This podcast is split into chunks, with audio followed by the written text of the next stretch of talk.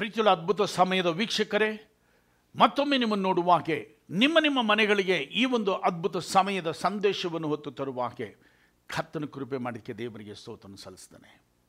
ಮಾತ್ರವಲ್ಲ ಪ್ರಿಯರೇ, ಕರ್ತನ ಸನಿಹದಲ್ಲಿ ಇವತ್ತು ದೇವರ ಸನಿಹದಲ್ಲಿ ನಮ್ಮ ಬಗ್ಗೆ ದೇವರ ಯೋಚನೆ ಏನು, ದೇವರ ಚಿತ್ತ ಏನು, ದೇವರ ನಡೆಸುವಿಕೆ ಏನು, ನಮ್ಮ ಮೇಲಿರುವ ಉದ್ದೇಶವೇನು, ಇದನ್ನು ಸ್ವಲ್ಪ ನಾವು ನೋಡಕ್ಕೆ ಹೋಗೋಣ.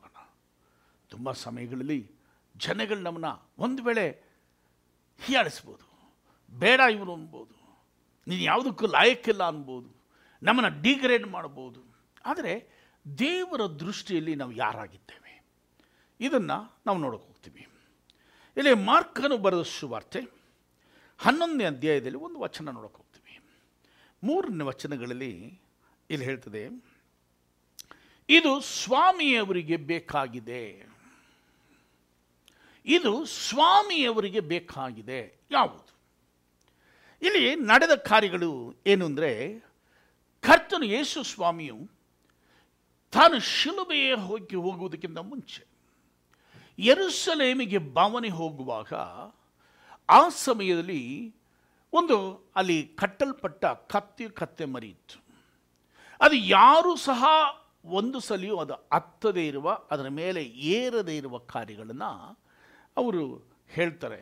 ಯಾರು ಒಂದು ಸಲಿ ಹತ್ತದಿರುವ ಒಂದು ಕತ್ತೆ ಇದೆ, ಆ ಕತ್ತೆಯನ್ನು ಇಬ್ಬರು ಶಿಷ್ಯನ ಕರೆದ ಕಳಿಸಿ ಅದನ್ನು ಬಿಡಿಸ್ಕೊಂಡು ಬನ್ನಿ, ಅದರ ಮೇಲೆ ನಾನು ಕೂತ್ಕೊಂಡು ಭವನಿ ಹೋಗಬೇಕು ಅಂತಾರೆ. ಯಾರಾದರೂ ಕೇಳಿದ್ರೆ, ಅದರ ಯಜಮಾನ ಯಾರಾದರೂ ಕೇಳಿದ್ರೆ, ನೀವು ಅವ್ರಿಗೆ ಹೇಳಿ ಇದು ಸ್ವಾಮಿಯವರಿಗೆ ಬೇಕಾಗಿದೆ. ಆವಾಗ ಇವತ್ತು ನಾನು ನಾವು ಇವತ್ತು ಧ್ಯಾನ ಮಾಡುವ ಕಾರ್ಯಗಳು ಇದು ಸ್ವಾಮಿಯವರಿಗೆ ಬೇಕಾಗಿದೆ. ಹಂಗಂದರೆ ನಾನು ನೀನು ಸ್ವಾಮಿಯವರಿಗೆ ಬೇಕಾದ ಒಂದು ಮನುಷ್ಯರಾಗಿದ್ದೇವೆ, ಒಂದು ವಸ್ತುವಾಗಿದ್ದೇವೆ, ಒಂದು ಪಾತ್ರೆಯಾಗಿದ್ದೇವೆ. ದೇವರಿಗೆ ಹೇಳುವ ಕಾರ್ಯಗಳು ಒಂದೇ ಒಂದು, ಇದು ಸ್ವಾಮಿಯವರಿಗೆ ಬೇಕಾಗಿದೆ. ಆವಾಗ ಈ ಒಂದು ಸ್ವಾಮಿಯವರಿಗೆ ಬೇಕಾದ ಕತ್ತೆ ಅಂತ ಹೇಳುವಾಗ ಈ ಕತ್ತೆ ನೋಡ್ತೀವಿ. ದೇವರು ಯಾಕೆ ಕತ್ತೆನ ಆರಿಸ್ಕೊಂಡ್ರು, ದೇವರ ಒಂದು ಯೋಚನೆ ಯಾವತ್ತು ಏನು ಅಂದರೆ, ಒಂದು ಎಲ್ಲಿ ಯಾವಾಗ ಒಬ್ಬ ಮನುಷ್ಯ ರಿಜೆಕ್ಟ್ ಆಗಿರ್ತಾನೋ, ಯಾವಾಗ ಒಂದು ಮನುಷ್ಯ ಬೇಡ ಅಂತ ಅಲ್ಲಿ ಒಂದು ರಿಜೆಕ್ಟ್ ಆದ ಕಾರ್ಯಗಳಿರ್ತದೋ, ಅಂದರೆ ಕುಟುಂಬದಲ್ಲಾಗಲಿ, ಒಂದು ವೇಳೆ ಮನೆಯಲ್ಲಾಗಲಿ, ಒಂದು ವೇಳೆ ಕೆಲಸದಲ್ಲಾಗಲಿ, ಒಂದು ವೇಳೆ ಯಾವುದೇ ಒಂದು ಸಂದರ್ಭಗಳಾಗಲಿ, ಯಾವುದನ್ನು ಆಯ್ಕೆ ಮಾಡ್ಕೊಳ್ತಾರೆ ದೇವರು ಅಂತಂದರೆ ರಿಜೆಕ್ಟ್ ಆಗಿರೋರನ್ನ. ಒಂದು ಎಕ್ಸಾಂಪಲ್, ಖಾನಾವೂರು ಮದುವೆಯಲ್ಲಿ ನೋಡಿದಾಗ, ಅಲ್ಲಿ ಖಾನಾವೂರು ಮದುವೆಗಳಲ್ಲಿ ಅಲ್ಲಿ ದ್ರಾಕ್ಷರಸ ಕೊರತೆ ಆಗಿತ್ತು. ಆವಾಗ ಮರಿಯಮ್ಮ ಹೋಗಿ ಕೇಳ್ತಾರೆ, ದ್ರಾಕ್ಷರಸ ಕೊರತೆ ಆಗಿದೆ ಇಲ್ಲ ಮಗ. ಆವಾಗ ಯೇಸು ಸ್ವಾಮಿ ಹೇಳ್ತಾರೆ, ಯಾಕಂದರೆ ಕೆಲಸದವ್ರನ್ನ ಕರ್ಕೊಂಬಂದ್ಬಿಟ್ಟು ಹೇಳ್ತಾರೆ, ಅವ್ರು ಏನು ಹೇಳ್ತಾರೋ ಅಂತ ಕೇಳಿ ನಿಮ್ಮ ಮಗ. ಅವಾಗ ಯೇಸು ಸ್ವಾಮಿ ಹತ್ರ ಬಂದು ನಾವೇನು ಮಾಡಬೇಕು ಅಂತ ಕೇಳಿದಾಗ, ಯೇಸು ಸ್ವಾಮಿ ಹೇಳಿದ್ರೆ, ಯೂದರ ಸಂಪ್ರದಾಯದ ಪ್ರಕಾರವಾಗಿ ಮನೆಯ ಆಚೆ ಇಟ್ಟಿದ್ದ ಆರು ಕಲ್ಲಿನ ಬಾನೆಗಳು ನೋಡಿ ಅದರಲ್ಲಿ ನೀರನ್ನು ತುಂಬಿರಿ ಎಂದರು. ಆದರೆ ಕಿಚನೊಳಗೆ ಒಳ್ಳೊಳ್ಳೆ ಪಾತ್ರೆಗಳಿತ್ತು, ಅದೆಲ್ಲ ದೇವರು ಆರಿಸ್ಕೊಂಡಿಲ್ಲ. ಯಾವುದು ಅಂದರೆ, ಕಾಲು ತೊಳೆಯೋಕ್ಕೋಸ್ಕರ ಆಚೆ ಇಟ್ಟಿತ್ತಲ್ಲ, ಬೇಡದ ಒಂದು ಒಂದು ಪಾತ್ರೆ, ಆ ಪಾತ್ರೆಯನ್ನು ದೇವರು ಆಯ್ಕೆ ಮಾಡಿಕೊಂಡ್ರು. ಯಾಕೆಂದರೆ ಆ ಥರ ಯೋಚನೆ ಹಾಗೆ. ಅದೇ ಸಮಯದಲ್ಲಿ ನಾವು ನೋಡ್ತೀವಿ, ಮಾರ್ಕನ ಬರೆದ ಸುವಾರ್ತೆ ಐದನೇ ಅಧ್ಯಾಯದಲ್ಲಿ, ಅಲ್ಲಿ ಗೆಜರಸೀಮೆನ ದಾಟಿ ಒಬ್ಬರೇ ಒಬ್ಬ ಒಬ್ಬ ಮನುಷ್ಯರಿಗೋಸ್ಕರವಾಗಿ ಬಂದರು. ಅಲ್ಲಿ ಆರು ಸಾವಿರ ದೆವ್ವಗಳಿಂದ ಹಿಡಿಯಲ್ಪಟ್ಟ ಮನುಷ್ಯ, ಮನೆಯಿಂದ ರಿಜೆಕ್ಟ್ ಆಗಿದ್ದ ಮನುಷ್ಯ, ಊರಿಂದ ರಿಜೆಕ್ಟ್ ಆಗಿರುವ ಮನುಷ್ಯ, ಆ ಮನುಷ್ಯನನ್ನು ತೆಗೆದು ಉಪಯೋಗಿಸಬೇಕು ಅಂತ ಯೇಸು ಸ್ವಾಮಿ ಬಂದು ಅವನು ಬಿಡುಗಡೆ ಮಾಡಿ ಅವನ್ನ ಕಳಿಸ್ತರು. ನೀನು ಊರಿಗೆ ಹೋಗಿಬಿಟ್ಟು ನಿನಗೆ ದೇವರು ಮಾಡಿದ ಉಪಕಾರಗಳು ಹೇಳುವಂತ. ಯೋಹಾನ್ ಬರೆದ ಸುವಾರ್ತೆ ನಾಲ್ಕನೇ ಅಧ್ಯಾಯದಲ್ಲಿ ನೋಡುವಾಗ, ಸಮಾರಿಯ ಸ್ತ್ರೀ ವ್ಯಭಿಚಾರಿ, ರಿಜೆಕ್ಟ್ ಆದವಳು, ಆಕೆನ ಆಯ್ಕೆ ಮಾಡಿಕೊಂಡ್ರು. ಆ ಪ್ರಕಾರವಾಗಿ ಇವತ್ತು ಕತ್ತೆ ಅಂತ ನಮ್ಮನ್ನು ಬೈತಾರೆ ಅಲ್ಲ, ಅಯ್ಯೋ ಹೋಗ ಕತ್ತೆ, ಕತ್ತೆ ಥರ ಅವನೇ, ಹಿಂಗೆ ಹಂಗೆ ಅಂತ ಹೇಳುವಾಗ, ದೇವರು ಇತರ ಮನುಷ್ಯನ ದೇವರು ಆರಿಸ್ಕೊಳ್ತಾರೆ. ಆ ಕತ್ತೆಯನ್ನು ಹಿಡಿದುಕೊಂಡು ಬನ್ನಿ, ಯಾರಾದರೂ ಕೇಳಿದ್ರೆ ಇದು ಸ್ವಾಮಿಯವರಿಗೆ ಬೇಕಾಗಿದೆ ಅಂತೇಳಿ. ನಾನು ನೀನು ಯೇಸು ಸ್ವಾಮಿ ಬೇಕಾದವರು. ಅಂದರೆ ಇದರ ಯೋಚನೆ ಸ್ವಲ್ಪ ನಾವು ಅರ್ಥ ಮಾಡಿಕೊಳ್ಳೋಣ. ಇಲ್ಲಿ ನೋಡುವಾಗ ಈ ಕತ್ತೆ ಸ್ಥಿತಿಗಳನ್ನು ಸ್ವಲ್ಪ ನೋಡೋಣ. ಈ ಕತ್ತೆ ಹೆಂಗೆ ಅಂತಂದರೆ, ಮೊದಲು ಇದು ಕಟ್ಟಲ್ಪಟ್ಟ ಒಂದು ಕತ್ತೆ. ಇವತ್ತು ಯಾರೋ ಒಂದು ಯಜಮಾನಿಗೆ ಕಟ್ಟಲ್ಪಟ್ಟು ಕೆಲಸ ಮಾಡ್ತಾರೋ ಕತ್ತೆ, ಒಂದು ದಾಸತ್ವದಲ್ಲಿರುವ ಕತ್ತೆ. ಅದನ್ನು ಡೋಬಿ ಥರನೂ ಅದನ್ನು ಒಂದು ವೇಳೆ ನಮ್ಗೆ ಗೊತ್ತಿರೋ ಪ್ರಕಾರ ಡೋಬಿಗಳೇನು ಮಾಡ್ತಾರೆ, ಅದರ ಮೇಲೆ ಕೊಳ್ಳೆ ಬಟ್ಟೆ ಒರೆಸ್ಕೋತಾರೆ, ಅದನ್ನು ಕೆರೆಗೆ ತೊಗೊಂಡು ಹೋಗ್ತಾರೆ, ಒಗಿತಾರೆ, ತಿರ್ಗಾ ಒಣಗಿಸ್ತಾರೆ, ಕತ್ತೆ ಮೇಲೆ ಹಾಕೊತಾರೆ, ತಗೊಂಬಂದು ಕಟ್ಟಿಬಿಡ್ತಾರೆ. ಆ ಕಟ್ಟಲ್ಪಟ್ಟ ಕತೆ ಬರೀ ಭಾರ ಹೊರಗೋಸ್ಕರ ಮಾತ್ರ. ಆದರೆ ಈ ಕತ್ತೆಯೇ ಒಂದು ಬಿಡುಗಡೆ ಇಲ್ಲ. ಅದಕ್ಕೆ ಕರ್ತನು ಹೇಳ್ತಾನೆ ಮತ್ತು ಹನ್ನೊಂದು ಇಪ್ಪತ್ತೆಂಟರು ನೋಡುವಾಗ, ಎಲೆ ಹೊರೆ ಹೊತ್ತವರೇ, ಭಾರ ಹೊತ್ತವರೇ, ನೀವೆಲ್ಲ ನನ್ನ ಬಳಿಗೆ ಬನ್ನಿರಿ, ನಾನು ವಿಶ್ರಾಂತಿಯನ್ನು ಕೊಡುವೆ ನನ್ನ ದೇವರು ಹೇಳಿದರು. ಅಂದರೆ ಈ ಕಟ್ಟಲ್ಪಟ್ಟ ಕತ್ತೆ ಬಿಡಿಸಿಕೊಂಡು ಬರುವಾಗ ಯೇಸು ಸ್ವಾಮಿ ಹೇಳ್ತಾರೆ ನನಗೆ ಬೇಕಾಗಿದೆ ಅಂತಾರೆ. ಆವಾಗ ಈ ಕಟ್ಟಲ್ಪಟ್ಟ ಕತ್ತೆ ನಾವೆಲ್ಲೆಲ್ಲ ಕಟ್ಟಲಿ ಕಟ್ಟಲ್ಪಟ್ಟಿದ್ದೇವೆ.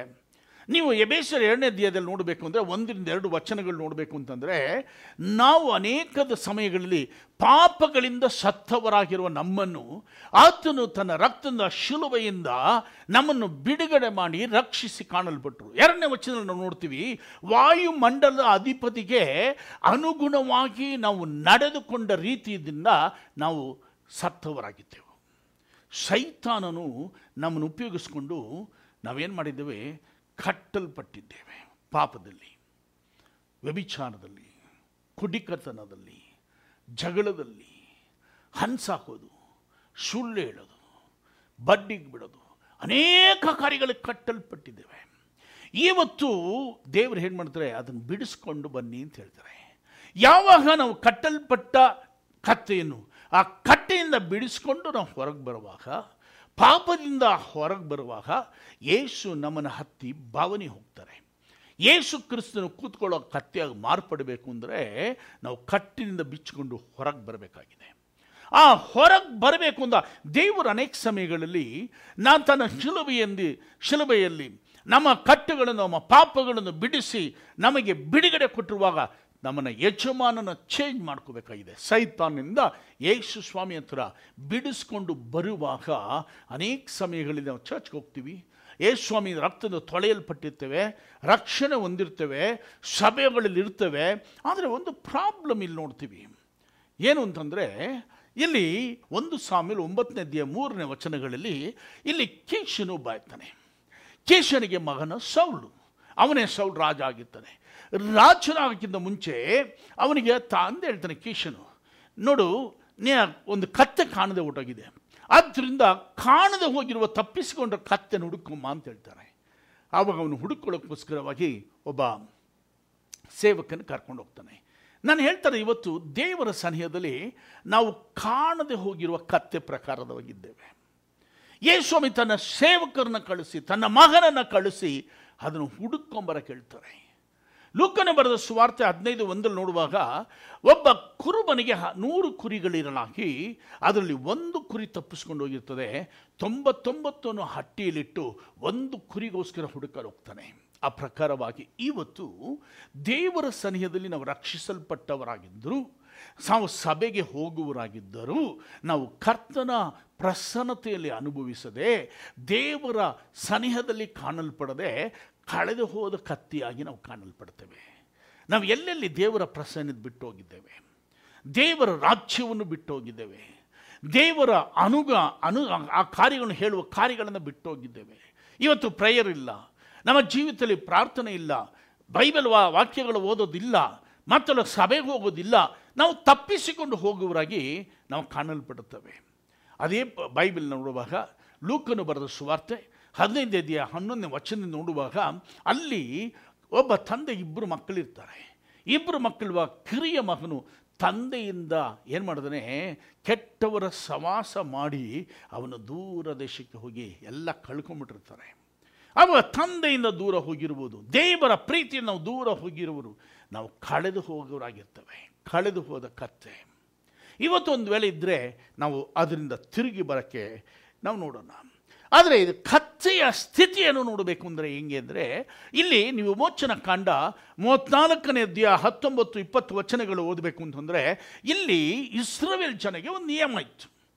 ಏನು ಅಂದರೆ, ಅವರು ಕತ್ತೆ ಬಹಳವಾಗಿ ಅವರು ಉಪಯೋಗಿಸುವ ಕಾರ್ಯಗಳು. ಆ ಕತ್ತೆ ಯಾವ ಥರ ಅಂತಂದರೆ, ಅವರಿಗೆ ಪ್ರಯಾಣಕ್ಕೆ ಉಪಯೋಗ ಮಾಡೋರು, ಭಾರ ಹೊರಕ್ಕೆ ಉಪಯೋಗ ಮಾಡೋರು, ಇದೆಲ್ಲ ಕಾರ್ಯಗಳಿಗೆ ಉಪಯೋಗ ಬಹಳವಾಗಿತ್ತು. ಈ ಕತ್ತೆ ಅವರಿಗೆ ಬೇಕು ಅಂತಂದರೆ ಆವಾಗ ಅವ್ರೇನು ಮಾಡೋರು ಗೊತ್ತಾ, ಒಂದು ವೇಳೆ ಕತ್ತೆ ಅದು ಚ ಹುಟ್ಟಿದ ವಾಕ್ಯವಾಗ ಅದಕ್ಕೇನು ಮಾಡಬೇಕಂತೆ, ನಿಮಗೆ ಕತ್ತೆ ಬೇಕು ಅಂದರೆ ಅದನ್ನೇನು ಮಾಡಬೇಕಂತೆ, ಕುರಿಮರಿಯನ್ನು ಕೊಟ್ಟು ಅದನ್ನು ಬದಲಾಗಿ ಕೊಟ್ಟು ಬಿಡಿಸ್ಕೊಳ್ಬೇಕಂತೆ. ಇಲ್ಲ ಅಂದರೆ ಆ ಕತ್ತೆಯನ್ನು ಕತ್ತು ಮುರಿದು ಏನು ಮಾಡಬೇಕು, ಸಾಯಿಸಿಬಿಡ್ಬೇಕು ಅಂತ ಹೇಳ್ತಾರೆ. ಅದು ಬದಲು ಕೊಟ್ಟು ಬಿಡಿಸ್ಕೊಳ್ಬೇಕು. ಆ ಥರವಾಗಿ ಇಸ್ರೇಲ್ ದೇಶದಲ್ಲಿ ಒಂದು ನಿಯಮ ಇತ್ತು, ಕತ್ತೆ ಬಹಳ ಮುಖ್ಯವಾದ ಸ್ಥಾನದಲ್ಲಿದ್ದರಿಂದ. ಇವತ್ತು ನಾವು ನೋಡಬೇಕು ಅಂತಂದರೆ ಯೋಹಾನ್ ಬರೆದ ಸುವಾರ್ತೆ ಒಂದು ಇಪ್ಪತ್ತೊಂಬತ್ತರಲ್ಲಿ ಸ್ನಾನಿಕನಾದ ಯೋಹಾನನು ನಮಗೇನು ಮಾಡ್ತಾರೆ, ಜನಗಳಿಗೆ ಪರಿಚಯ ಮಾಡಿಕೊಡ್ತಾರೆ. ಯೇಸ್ವಾಮಿಯವರ ಮಧ್ಯದಲ್ಲಿ ನಿಂತಿರುವಾಗ ಇಪ್ಪತ್ತಾರನೇ ವಚನಗಳು ಹೇಳ್ತದೆ, ನಿಮ್ಮ ಮಧ್ಯದಲ್ಲಿ ನಿಮಗೆ ಗೊತ್ತಿಲ್ಲದೇ ಇರುವ ಒಬ್ಬನು ನಿಂತಿರುವ ಆತನು. ಇಪ್ಪತ್ತೊಂಬತ್ತನೇ ವಚನ ಹೇಳ್ತಾನೆ, ಆತನು ಲೋಕದ ಯಜ್ಞಕ್ಕೋಸ್ಕರವಾಗಿ ಪಾಪ ಪರಿಹಾರಕ್ಕೋಸ್ಕರವಾಗಿ ಸಿದ್ಧ ಮಾಡುವ ಯಜ್ಞದ ಕುರಿಯಾಗಿದ್ದಾನೆ ಅಂತ ಹೇಳ್ತಾರೆ. ಆವಾಗ ಯೇಸು ಕ್ರಿಸ್ತನು ನಮಗೋಸ್ಕರ ಶಿಲುಬೆಯಲ್ಲಿ ಜಡಿಯಲ್ಪಟ್ಟು ನನ್ನ ನಿನ್ನ ಪಾಪಗಳನ್ನು ಆತನು ಹೊಂದಿಕೊಂಡು ನಮ್ಮನ್ನು ಬಿಡುಗಡೆ ಮಾಡುವುದಕ್ಕೋಸ್ಕರವಾಗಿ ಯೇಸು ಕ್ರಿಸ್ತನು ಶಿಲುಬೆಯನ್ನು ಏರಿದನು. ಆತನು ಜಡಿಯಲ್ಪಟ್ಟು ಆತನು ಕಡೆ ತನಕ ರಕ್ತ ಸುರಿಸಿ ಆತನು ಸತ್ತು ಹೂಣಲ್ಪಟ್ಟು ಆತನು ಸತ್ತವರ ಮಧ್ಯದಲ್ಲಿ ಮೂರನೇ ದಿವಸ ಎದ್ದನು ಅಂತ ಬೈಬಲ್ ನೋಡ್ತೀವಿ. ಆದ್ದರಿಂದ ಈ ಕತ್ತೆ ಕತ್ತು ಮುರಿಸಿಕೊಂಡು ಸಾಯಬೇಕಾಗಿದ್ದ ಕತ್ತೆ ಕುರಿಮರಿಯನ್ನು ಬದಲು ಕೊಟ್ಟು ಇದನ್ನು ಬಿಡಿಸಿಕೊಂಡರು. ಇವತ್ತು ಕತ್ತೆಯಾಗಿರುವ ನಮ್ಮನ್ನು ಯೇಸ್ವಾಮಿ ಇದು ಬೇಕಾಗಿದೆ ಎನ್ನುವಾಗ ಈ ನಾವು ಕತ್ತೆಗಳಾಗಿರೋ ನಾವು ಸುಮ್ಮನೆ ಹಾಗೆ ಬಿಡುಗಡೆ ಆಗಲಿಲ್ಲ. ಕುರಿಯಾತನ ರಕ್ತ ಕುರಿ ಯಜ್ಞದ ಕುರಿಯಾದಾತನ ಯೇಸು ಕ್ರಿಸ್ತನ ಮೂಲಕವಾಗಿ ನಮಗೆ ಬಿಡಿಸಿಕೊಂಡು ದೇವರು ನಮ್ಮನ್ನು ನಡೆಸಿದರು. ಇಲ್ಲಾಂದರೆ ನಾವು ಕತ್ತು ಮುರಿಸ್ಕೊಂಡು ಸಾಯಬೇಕಾಗಿತ್ತು. ಆದ್ದರಿಂದ ದೇವರ ಸನಿಹದಲ್ಲಿ ನಾವು ಬಿಡಿಸಲ್ಪಟ್ಟವರು ಮಾತ್ರವಲ್ಲ, ಈ ಬಿಡಿಸಲ್ಪಟ್ಟವರು ನಾವು ದೇವರ ರಕ್ಷಣೆಯ ಮಾರ್ಗದಲ್ಲಿದ್ದವರು. ಸುಮ್ಮನೆ ಹಾಗಿರಬಾರ್ದು. ಆದರೆ ಈ ಕತ್ತೆ ಏನು ಮಾಡ್ತದೆ ಅಂದರೆ, ದೇವರ ಸನಿಹದಲ್ಲಿ ನೋಡಬೇಕು ಅಂತಂದರೆ ಇದು ಸೇವೆ ಮಾಡಬೇಕಾಗಿದೆ. ಸೇವೆ ಅಂದರೆ ಹೇಗೆ, ಏನು ಸೇವೆ ಮಾಡಬೇಕು? ಇಲ್ಲಿ ಒಂದು ಕಾರ್ಯಗಳು ನೋಡ್ತೀವಿ. ಎರಡು ಪೇತ್ರ ಹದಿನಾರರಲ್ಲಿ ಒಂದು ವಾಕ್ಯಗಳು ಈ ಥರ ಇದೆ, ಮೂಕ ಪಶುವು ಮನುಷ್ಯರ ಸ್ವರದಿಂದ ಮಾತಾಡಿ ಪ್ರವಾದಿಯ ಹುಚ್ಚುತನಕ್ಕೆ ಅಡ್ಡಿ ಮಾಡಿತು. ಇವರು ನೀರಿದ್ದವ ನೀರಿಲ್ಲದ ಬಾವಿಗಳು ಬಿರುಗಾಳಿಯಿಂದ ಬಡಿಸಿಕೊಂಡು ಹೋಗುವ ಹಾರಿ ಹೋಗುವ ಮಂಜು ಆಗಿದ್ದಾರೆ. ಇಲ್ಲಿ ಯಾರು ಹೇಳ್ತದೆ ಅಂದರೆ ಹದಿನೈದನೇ ವಚನಗಳು ನೋಡುವಾಗ, ಇವರು ನೀಟಾದ ಮಾರ್ಗವನ್ನು ಬಿಟ್ಟು ಬೇಯೋರ್ನ ಮಗನಾದ ಬಿಳಾಮನ ಮಾರ್ಗವನ್ನು ಹಿಡಿದು ತಪ್ಪಿ ಹೋಗಿದ್ದಾರೆ. ಈ ಬಿಳಾಮನು ಅಧರ್ಮದಿಂದ ದೊರಕುವ ದ್ರವ್ಯಗಳನ್ನು ಪ್ರೀತಿಸಿದನು. ಅವನ ಮೂಕತನಕ್ಕೆ ಮೂಕ ಪಶುವು ಮನುಷ್ಯ ಸ್ವರದಿಂದ ಮಾತಾಡಿ ಪ್ರವಾದಿಯ ಹುಚ್ಚುತನಕ್ಕೆ ಅಡ್ಡಿ ಮಾಡಿತು. ಇಲ್ಲಿ ನಾವು ನೋಡುವಾಗ ಒಂದು ಕಾರ್ಯಗಳು ನೋಡ್ತೀವಿ.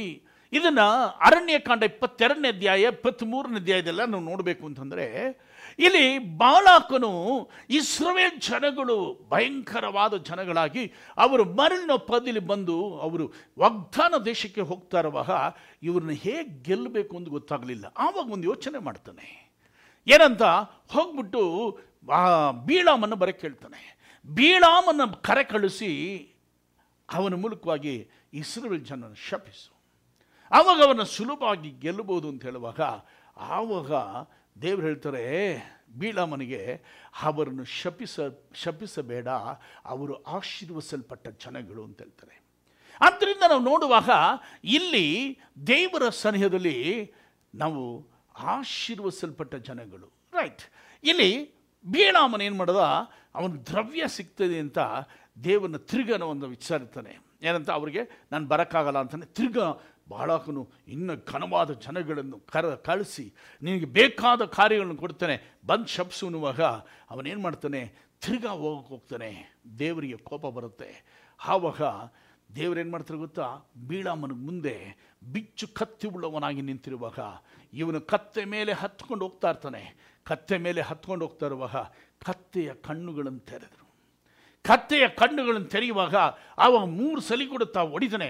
ತಪ್ಪಿಸ್ಕೊಂಡೋಗಿ ಇರುಕ ಒಂದು ಎರಡು ಗೋಡೆ ಮಧ್ಯದಲ್ಲಿ ಇರುಕಿಸಿ ಕಾಣಲ್ಪಡುವಾಗ ಅವನು ಹೊಡಿಯುವಾಗ ಬಿಳಾಮನು ಕತ್ತೆ ನೋಡಿಯುವಾಗ ಕತ್ತೆ ಮಾತಾಡ್ತದೆ, ಯಾಕೆ ನನ್ನ ನೋಡಿತಾ ಇದೆಯಾ? ಆವಾಗ ಅವನ ಕಣ್ಣುಗಳು ತೆರೆಯಲ್ಪಡುವಾಗ ದೇವದೂತ ಹೇಳ್ತಾನೆ, ಕತ್ತೆ ಒಂದು ವೇಳೆ ಒತ್ತಟ್ಟಿಗೆ ಹೋಗದೆ ಬಂದರೆ ಕತ್ತೆಯನ್ನು ಉಳಿಸಿ ನಿನ್ನನ್ನು ಸಾಯಿಸ್ತಾ ಇದೆ ಅಂತ ಹೇಳಿದ್ರು. ಯಾಕೆಂದರೆ ತಪ್ಪಾದ ಮಾರ್ಗದಲ್ಲಿ, ದೇವರಿಗೆ ಬೇಡದ ಮಾರ್ಗದಲ್ಲಿ ಹೋಗ್ತಾ ಇದ್ದಿದ್ದರಿಂದ, ದ್ರವ್ಯಾಶೆಗನುಗುಣವಾಗಿ ಹೋಗ್ತಾ ಇದ್ದಿದ್ದರಿಂದ. ಆದರೆ ಈ ಕತ್ತೆಗೆ ಮನುಷ್ಯರ ಮಾತನ್ನು ಮಾತಾಡುವ ಹಾಗೆ ಈ ಮೂಕ ಪಶುವಿಗೆ ಕೊಟ್ಟಿದ್ದರಿಂದ ಈ ಮೂಕ ಪಶು ಪ್ರವಾದಿಯನ್ನು ಎಚ್ಚರಿಸಿತು. ಇವತ್ತು ದೇವರ ಸನಿಹದಲ್ಲಿ ರಕ್ಷಿಸಲ್ಪಟ್ಟ ನಾವು, ನಾವು ಬಿಡಿಸಲ್ಪಟ್ಟ ನಾವು, ಲೋಕದ ಜನಗಳಾಗಲಿ, ನಿನ್ನ ಫ್ರೆಂಡ್ಸ್ಗಳಾಗಲಿ, ನಿನ್ನ ಅಕ್ಕಪಕ್ಕದವರಾಗಲಿ, ನಿನ್ನ ಬಂಧುಗಳಾಗಲಿ, ಏನು ಮಾಡಬೇಕು ಅಂತಂದರೆ ಅವರನ್ನ ದೇವರ ವಾಕ್ಯದಿಂದ ಅವರನ್ನ ಏನು ಮಾಡಬೇಕಾಗಿದೆ? ಸತ್ಯವನ್ನು ಹೇಳಬೇಕಾಗಿದೆ, ನಿನ್ನ ಸಾಕ್ಷಿಗಳನ್ನು ಹೇಳಬೇಕಾಗಿದೆ. ದೇವರ ಸನ್ನಿಧಿ ಕತ್ತಿಯಾಗಿರುವ ನಾವು, ರಕ್ಷಿಸಲ್ಪಟ್ಟವ ನಾವು, ದೇವರ ಸನ್ನಿಧಿ ದೇವರ ರಕ್ಷಣೆಯ ಮಾರ್ಗವನ್ನು ಹೇಳುವುದು ಬಹಳ ಒಳಿತು. ಆದ್ದರಿಂದ ದೇವರು ನಮ್ಮನ್ನು ಬಿಡಿಸಿ, ನಾವು ಸುಮ್ಮನೆ ಸಭೆಗೆ ಬಂದು ಕೂತ್ಕೊಂಡ್ರೋಕ್ಕೋಸ್ಕರ ಕರೆದಿಲ್ಲ. ಆದರೆ ದೇವರು ಈ ಕತ್ತೆಯನ್ನು ಮಾತಾಡುವ ಹಾಗೆ ಬಾಯನ್ನು ಕೊಡ್ತಾರೆ, ಮಾತಾಡುವ ಹಾಗೆ ದೇವರ ಸನಿಹದಲ್ಲಿ ಅನೇಕ ಜನಗಳನ್ನು ಉಪಯೋಗಿಸುವ ಹಾಗೆ ದೇವರು ಮಾಡ್ತಾರೆ. ಆದ್ದರಿಂದ ದೇವರ ಸನಿಹದಲ್ಲಿ ನಾವು ಕಾಣಲ್ಪಡಬೇಕಾದ ಒಂದು ಕಾರ್ಯ, ದೇವರ ಸನಿಹದಲ್ಲಿ ನಾವು ಮಾಡಬೇಕಾದ ಒಂದು, ಅನೇಕ ಜನಗಳಿಗೆ ಈ ಸುವಾರ್ತೆಯನ್ನು ಹೇಳಬೇಕಾಗಿದೆ, ಯೇಸುವಿನ ರಕ್ಷಣೆಯ ಕಾರ್ಯಗಳನ್ನು ಹೇಳಬೇಕಾಗಿದೆ, ಆತನು ಬಂದ ಧ್ಯೇಯವನ್ನು ಹೇಳಬೇಕಾಗ್ತದೆ. ಮಾತ್ರವಲ್ಲ ಪ್ರಿಯರೇ, ಆ ಒಂದು ಕಥೆ ನೋಡಬೇಕು ಅಂತಂದರೆ ದೇವರ ಸನಿಹದಲ್ಲಿ ಇನ್ನೊಂದು ಕಾರ್ಯಗಳು ನಾವು ನೋಡ್ತೇವೆ. ಆ ಕಥೆ ಒಂದು ವೇಳೆ ನಮ್ಮ ಜೀವಿತ ಕಾಲದಲ್ಲಿದ್ದು ಕರ್ತನ ಸನಿಹದೆಲ್ಲ ಕಾರ್ಯಗಳು ಮಾಡಿ ನಾವೊಂದು ವೇಳೆ ನಮ್ಮ ಅಂತ್ಯ ಜೀವಿತ ಅಂತ್ಯಕ್ಕೆ ಬಂದಾಗಲೂ ಸಹ ಅನೇಕ ಜನ ದೇವರ ಸೇವಕರಿರಬಹುದು, ಅನೇಕ ದೇವ ಮಕ್ಕಳಿರಬಹುದು, ತನ್ನ ಪ್ರಯಾಣಗಳನ್ನು ಮುಗಿಸೋದ, ತನ್ನ ಪ್ರಯಾಣ ಅಂದರೆ ಈ ಲೋಕದ ಪ್ರಯಾಣ ಮುಡಿಸ್ ಮುಗಿಸಿದ್ರು ಸಹ ಅದು ಸುಮ್ಮನಲ್ಲ. ಏನು ಅಂದರೆ ಬೈಬಲ್ನ ನೋಡ್ತೀವಿ, ನ್ಯಾಯಸ್ಥಾಪಕದಲ್ಲಿ ಹದಿನೈದನೇ ಅಧ್ಯಾಯದಲ್ಲಿ ಹನ್ನೆರಡರಿಂದ ಹದಿನೈದು ವಚನಗಳನ್ನು ಓದಬೇಕು ಅಂತಂದರೆ ಇಲ್ಲಿ ಒಂದು ಕಾರ್ಯಗಳನ್ನು ನೋಡ್ತೀವಿ. ಏನಂದರೆ ಫಿಲಿಸ್ತಿ ಯಾವಾಗಲೂ ಇಸ್ರೇಲ್ ಜನಗಳನ್ನ ಯಾವಾಗಲೂ ಮುತ್ತಿಗೆಡೋರು, ಯಾವಾಗಲೂ ಅವ್ರನ್ನ ಯುದ್ಧ ಮಾಡೋರು. ಆ ಸಮಯದಲ್ಲಿ ನ್ಯಾಯಸ್ಥಾಪಕ ಪುಸ್ತಕದಲ್ಲಿ ಮುಖ್ಯವಾಗಿ ಸಿಂಸೋನನ್ನು ದೇವರು ಅಭಿಷೇಕಿಸಿದರು. ಆತನ ಗರ್ಭದಿಂದಲೇ ಅಭಿಷೇಕ ಹೊಂದಿದ ಈ ಸಿಂಸೋನನು ಅವನ ಬೆಳೆದು ಬರುವಾಗ ಪರಿಶುದ್ಧಾತ್ಮನು ಬರುವಾಗ ಪರಾಕ್ರಮವಾದ ಕಾರ್ಯಗಳು ಮಾಡ್ತಾ ಇದ್ದ. ಫಿಲಿಸ್ಟಿಯರಿಗೆ ಭಯಂಕರ ಸಪ್ರವಾಗಿದ್ದನು ಈ ಸಿಂಸೋನನು. ಒಂದು ದಿವಸ ಏನಾಯಿತು, ಫಿಲಿಸ್ಟಿಗೆ ಹೇಳ್ತಾ ಫಿಲಿಸ್ಟಿ ಹೇಳ್ತಾರೆ ಇಸ್ರೇಲ್ ಜನರಿಗೆ, ಅವನ್ನ ಹಿಡ್ಕೊಂಡು ಬನ್ನಿ, ಇಲ್ಲ ಅಂತ ನಾವು ಬಿಡಲ್ಲ ಅಂತ ಹೇಳುವಾಗ ಆ ಸಮಯದಲ್ಲಿ ಇವನ ಹತ್ರ ಮಾತಾಡಿ ಏನು ಮಾಡಿದ್ರು, ಹೊಸ ಹಗ್ಗದಿಂದ ಸಿಂಸೋನನ್ನು ಏನು ಮಾಡಿದ್ರು, ಕಟ್ಟಿ ತೆಗೆದುಕೊಂಡು ಹೋಗಿ ಫಿಲಿಸ್ಟಿಗೆ ಕೊಟ್ಟರು. ಫಿಲಿಸ್ಟಿಗೆ ಕೊಡುವಾಗ ಆ ಸಮಯದಲ್ಲಿ ಈ ಸಿಂಸೋನು ಪ್ರಾರ್ಥನೆ ಮಾಡುವಾಗ ದೇವರ ಮಹಿಮೆ ಅವನ ಮೇಲೆ ಬಂತು. ಪರಿಶುದ್ಧಾತ್ಮನು ಬರುವಾಗ ಈ ಹೊಸ ಹಗ್ಗ ಷಣ್ಬಿನೋಕಾರದಲ್ಲಿ ಅದೇನಾಯಿತು, ಬೆಂಕಿ ಬಿದ್ದಂತೆ ಅದು ಬಿದ್ದು ಸುಟ್ಟೋಯ್ತು. ಆವಾಗ ಕಟ್ಟಾಗಿದ್ದ ತಕ್ಷಣ ಇವನಲ್ಲಿ ನೋಡ್ತಾನೆ, ಆ ಜಾಗದಲ್ಲಿ ಕತ್ತೆಯ ಒಂದು ದಾಡೆ ಎಲುಬು ಕಾಣಲ್ಪಟ್ಟದ್ರಿಂದ ಆ ಕತ್ತೆ ಎಲುಬನ್ನು ತಗೊಂಡು ಶತ್ರುಗಳನ್ನು ಜಯಿಸಕ್ಕೆ ಆರಂಭಿಸಿದ. ಸಾವಿರ ಜನಗಳನ್ನ ಏನು ಮಾಡ್ದ, ಆ ಜಾಗದಲ್ಲಿ ಹತಿಸಿದ. ಆ ಜಾಗಕ್ಕೆ ಏನು ಹೊಕ್ಕರೆ ಅಂತಂದ್ಬಿಟ್ಟು ಆ ಜಾಗಕ್ಕೆ ಹೆಸರಿಡ್ತದೆ. ಆದರೆ ಇಲ್ಲಿ ಒಂದು ಕಾರ್ಯಗಳು ನೋಡ್ತೇವೆ, ಈ ಕತ್ತೆ ಸತ್ತಾಗಿದ್ದರೂ ಸಹ ಶತ್ರುಗಳ ಮಧ್ಯದಲ್ಲಿ ಒಂದು ಜಯ ಉಂಟಾಯಿತು. ಅದಕ್ಕೆ ಕಾರಣ ಇವತ್ತು ನೋಡ್ತೀವಿ, ನಮ್ಮ ಜೀವಿತ ಕ್ರಿಸ್ತವ ಜೀವಿತದಲ್ಲಿ ಅನೇಕ ಜನಗಳಿದ್ದಾರೆ, ಅವರಿವತ್ತು ದೇವರ ಸನಿಹದಲ್ಲಿ ಲೋಕದಿಲ್ಲ, ತನ್ನ ಪ್ರಯಾಣ ಮುಗಿಸಿದ್ದಾರೆ. ಎಕ್ಸಾಂಪಲ್, ನಮ್ಮ ಇವರು ಸ್ಯಾಮ್ ಜಬದೊರೆ, ತಮಿಳ್ನಾಡಲ್ಲಿ ಅವರು ಅವರು ಇನ್ನೂರಕ್ಕಿಂತ ಹೆಚ್ಚು ಬುಕ್ಗಳು ಬರೆದಿದ್ದಾರೆ. ಅವರಿಲ್ಲ, ಆದರೂ ಇವತ್ತು ಅವರ ಪುಸ್ತಕ ಓದುವಾಗ ಅನೇಕ ಜನ ರಕ್ಷಿಸಲ್ಪಡ್ತಾರೆ.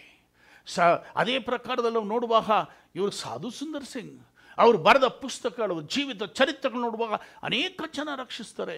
ಈ ಥರ ಸತ್ತರೂ ಸಹ ಅವರು ಅವರ ಮೂಲಕವಾಗಿ ಏನಾಗ್ತಾ ಇದೆ, ಅನೇಕ ಜನ ರಕ್ಷಿಸಲ್ಪಡುವುದು, ಅವರು ಎದ್ದು ಬಲ ಹೊಂದಿ ಶತ್ರುಗಳ ಮೇಲೆ ಜಯ ಹೊಂದುವುದು, ಈ ಕಾರ್ಯಗಳನ್ನ ನೋಡ್ತೇವೆ. ಆದ್ದರಿಂದ ಕತ್ತೆ ಸತ್ತರೂ ಸಹ ದೇವರಿಗೋಸ್ಕರ ಪ್ರಯೋಜನವಾಗ್ತಾ ಇದೆ, ದೇವರು ಉಪಯೋಗಿಸುವ ಒಂದು ಕತ್ತೆಯಾಗಿದೆ. ಮಾತ್ರವಲ್ಲ, ಆದಿಕಾಂಡ ನಲವತ್ತೊಂಬತ್ತನೇ ಅಧ್ಯಾಯದಲ್ಲಿ ಏನು ಮಾಡ್ತಾನೆ, ಇಸ್ರಾಯೇಲ್ ಜನಗಳಿಗೆ ಹನ್ನೆರಡು ಗೋತ್ರಗಳಿಗೆ ಆತನು ಆ ಆಶೀರ್ವಾದಗಳು ಕೊಡ್ತಾನೆ, ನಡೆಯು ಹೋಗುವ ಕಾರ್ಯಗಳು ಕೊಡ್ತಾನೆ. ಯಹೂದ್ಯವು ಏನಂತಂದರೆ, ಯಹೂದ ಅದನ್ನು ರಾಜದಂಡವು ಹಿಡಿಯುವ ಬರುವ ತನಕ ಆವತನ ಕೈಯಿಂದ ದ್ರಾ ದಂಡವು ತಪ್ಪುವುದಿಲ್ಲ.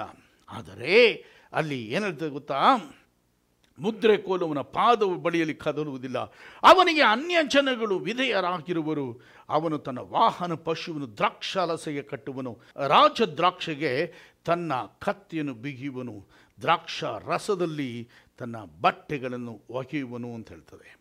ಇಲ್ಲಿ ದ್ರಾಕ್ಷ ಗಿಡಕ್ಕೆ ತನ್ನ ರಾಜ ದ್ರಾಕ್ಷ ಗಿಡಕ್ಕೆ ಕತ್ತೆಯನ್ನು ಕಟ್ಟುವನು ಅಂದರೆ, ನಾವು ಯೋಹಾನ್ ಬರೆದ ಸುವಾರ್ತೆ ಹದಿನೈದು ಒಂದರಲ್ಲಿ ಯೇಸು ಕ್ರಿಸ್ತನು ಆತನು ದ್ರಾಕ್ಷಿ ಬಳ್ಳಿ, ನಾವು ಅದಕ್ಕೆ ಕೊಂಬೆಗಳು ಅಂತ ಹೇಳ್ತದೆ.